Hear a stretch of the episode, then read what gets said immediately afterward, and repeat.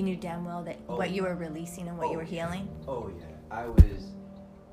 I was putting on, stepping into, wearing, living, reliving memories in a way that I wouldn't let myself before, you know?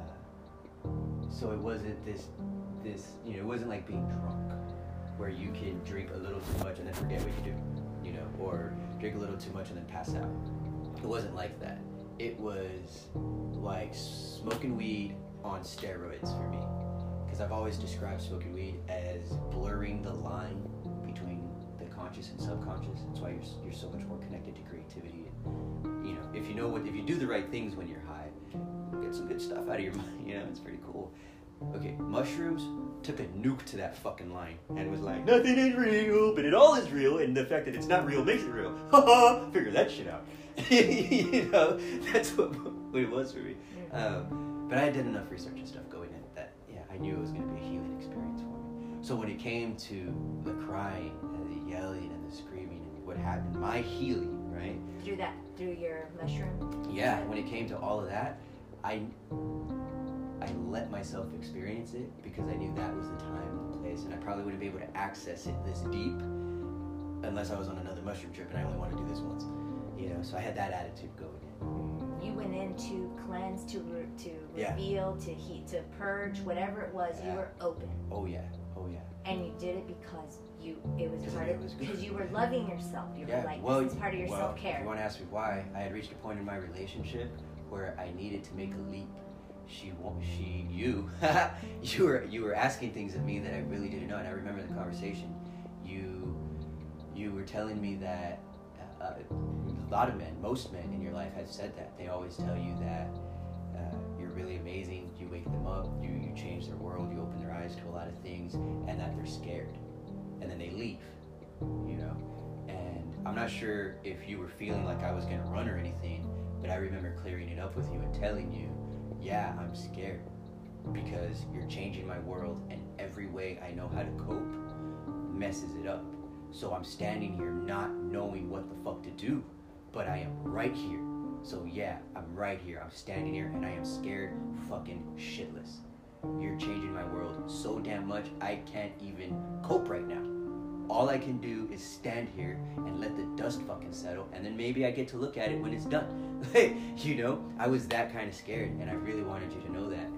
But you also were really desiring and willing to do relationship in a very profound way. It was like, it was something you knew you wanted inside. So the reason I tell you that is because, okay, leading up to that, I tell you this all the time, it's always interesting to see just how deep and just how connected we can be without really saying things. Because we get into things and we'll start breaking down things just to make sure we're on the same page.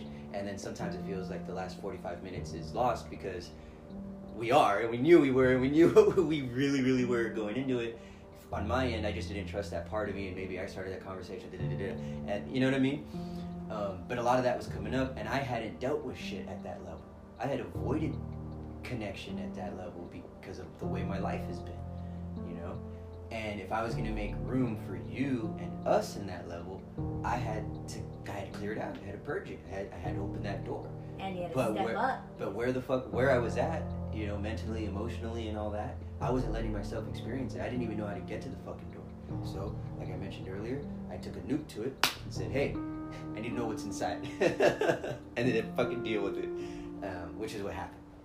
So whenever these emotions and these thoughts and these, because you feel them, I felt them, they were waves that came through my body. I was like, oh crap, here's the abandonment issues, and crying, that ugly guttural cry, you know, yes. You know, here's all the bad shit I did to people that, you know, that I wouldn't let myself remember because I was too busy maintaining this false sense of reality in my head. You know, so here's the guilt cry. Yeah, shame, and guilt. Yeah, all of that stuff. Water. All that stuff.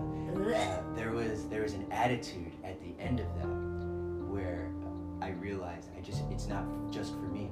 I'm breaking like generational stuff here, you know.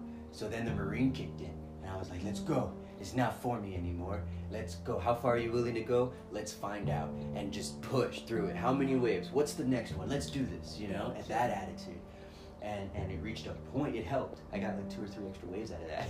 But then at the end when I was beat. At the end of that, the energy and the stuff that just left me, I was staggered, you know?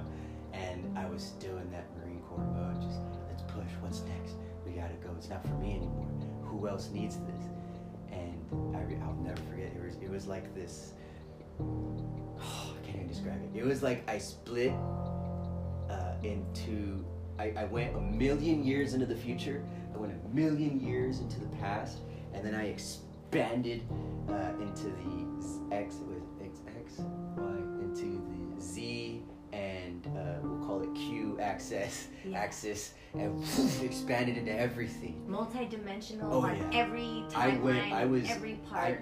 I was everything and everywhere. I was the world. Yeah, you were the universe. You know, I was the universe. Yeah, you were the I am-ness. Exactly. And I came back into my body, and the thought that came with me was, it's all you. It's all you. It's all you. And when I understood that and I accepted that, I could really just surrender and breathe. And that's when I started to be able to rest in the new space I cleaned up. You know? And then it was acclimating to that new space together as a couple afterwards, too. It's like... And it was just writing it out together. You were great in that space. Like just, I feel like you were quiet in the space you needed to be, and then after that, I had no words, and you just took the lead for the rest of the day or the night, I remember, which was perfect. I was like, great, because I don't want to, I can't right now, you know, I'm in a new world. I am literally in a new world. I just had a field day in my old world. It's not the same world. Holy smokes. It's like, I like to use the imagery, the analogy of Wizard of Oz. You're living in this black and white world that you don't even know is black and white and void of love to some degree. Yeah. And then suddenly you step into hi-fi, color on another level, a new awareness, a new understanding, a new perception, a new outlook, but at the same time you're like a little baby in this new world. Exactly. You're like,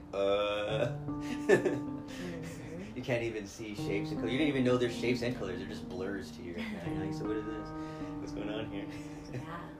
You start paying attention to a new part of yourself. Wizard of Oz is a good analogy. There's a movie with Tobey Maguire and some other woman, his co-star, where that's, I think it's called Pleasantville or Pleasanton or something like that. It's black and white, and then they wake up to color, and their experience is like, what is this? Right. That's what it feels like when you open up that spiritual eye. Know thyself. Love thyself. Be mindful. And buy your baby coffee. I'm really proud of you, by the way, because I know that you really are dedicated, you know, to this path for yourself, but also our relationship, our connection, and seeing you do that helps build my trust and respect for you, you know what I mean? So I can appreciate that we're on the same level of dedication around our growth and our ability to serve others. So I love you for that. Thank you, baby Jesus.